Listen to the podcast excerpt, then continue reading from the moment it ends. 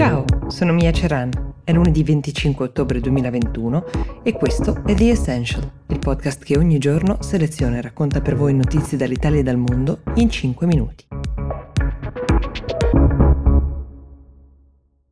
La prima notizia di oggi è l'ordine dato dal presidente turco Erdogan di rimuovere dal loro incarico ben 10 ambasciatori stranieri in Turchia che richiedevano sostanzialmente la liberazione di un attivista turco. Perché questa è una notizia importante? Perché ci interessa? Beh, intanto perché la Turchia, in quanto membro della Nato, sarebbe ufficialmente un alleato dell'Occidente, diciamo, anche se questa alleanza sta scricchiolando e non poco negli ultimi anni. Ne abbiamo parlato diverse volte qui. La Turchia di Erdogan ha un problema conclamato con la gestione del dissenso interno, con i diritti umani, questioni che spesso mettono in imbarazzo l'Occidente, mettono invece molto meno in imbarazzo paesi amici come la Russia, un avvicinamento, quello tra Turchia e Russia che fa discutere molto e che preoccupa. Nel 2016, forse ve lo ricorderete, in Turchia ci fu un colpo di Stato, un tentativo di colpo di Stato per meglio dire perché uh, fallì e seguì una violentissima repressione. Tutt'oggi Erdogan accusa molti oppositori di essere stati coinvolti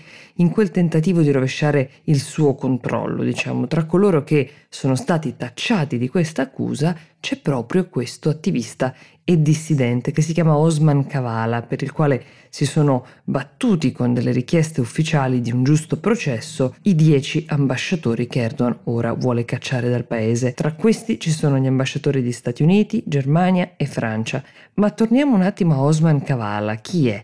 È un imprenditore, è un filantropo turco. L'accusa che pende su di lui è aver finanziato proteste antigovernative, oltre che di aver preso uh, parte in modo indiretto a quel colpo di Stato fallito del 2016, tutte accuse che lui respinge.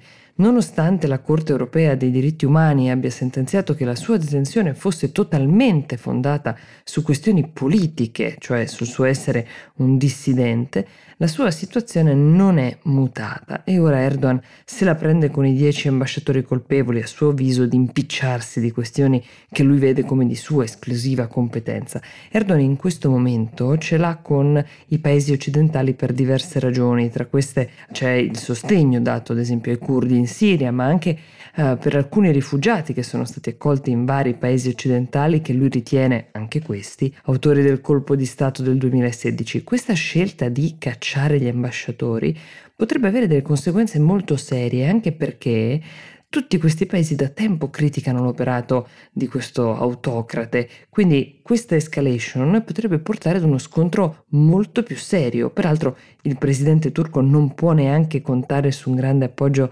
popolare perché in questo momento il paese versa in condizioni molto difficili dal punto di vista economico. La lira turca perde valore costantemente ormai da tempo. L'inflazione monta, limita la capacità di spesa dei cittadini e i cittadini ora si interrogano su quali possano essere le conseguenze di questo gesto, temendo che, ad esempio, investimenti esteri possano venire meno, che ci possa essere la sospensione di investimenti esteri in Turchia. Vi aggiorneremo ovviamente sugli effetti.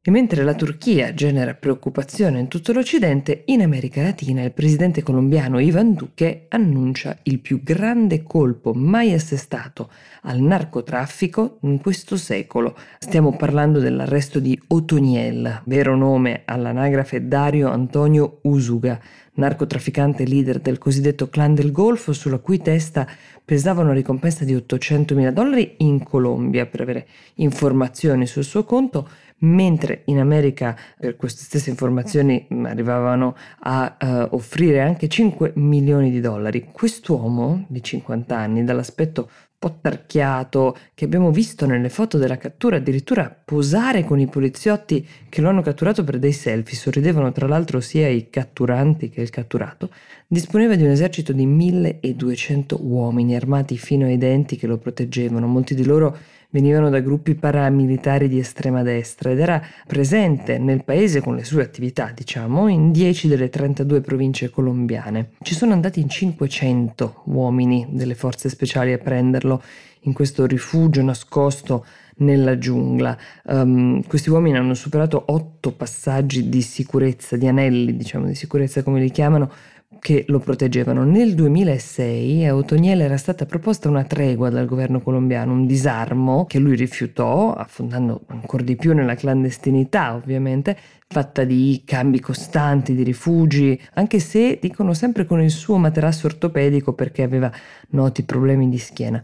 La vita in clandestinità poi deve aver iniziato a pesare ad un certo punto, indubbiamente qualche falla nel sistema ha portato a questa cattura, una cattura che dà un po' di lustro all'ammaccato presidente Duque la cui retorica del law and order, come era quella di Trump, non aveva finora dato grandi risultati, considerando che tra l'altro da quando lui è presidente la produzione di cocaina nel paese è aumentata anziché diminuire. Gli esperti sostengono che c'è già un sostituto pronto, come quasi sempre accade in queste circostanze, ad ereditare il ruolo che fu di Otoniel nel mondo del narcotraffico, ma per ora Duque si gode questa vittoria comprensibilmente. The Essential per oggi si ferma qui, io vi do appuntamento domani e vi auguro un buon inizio settimana.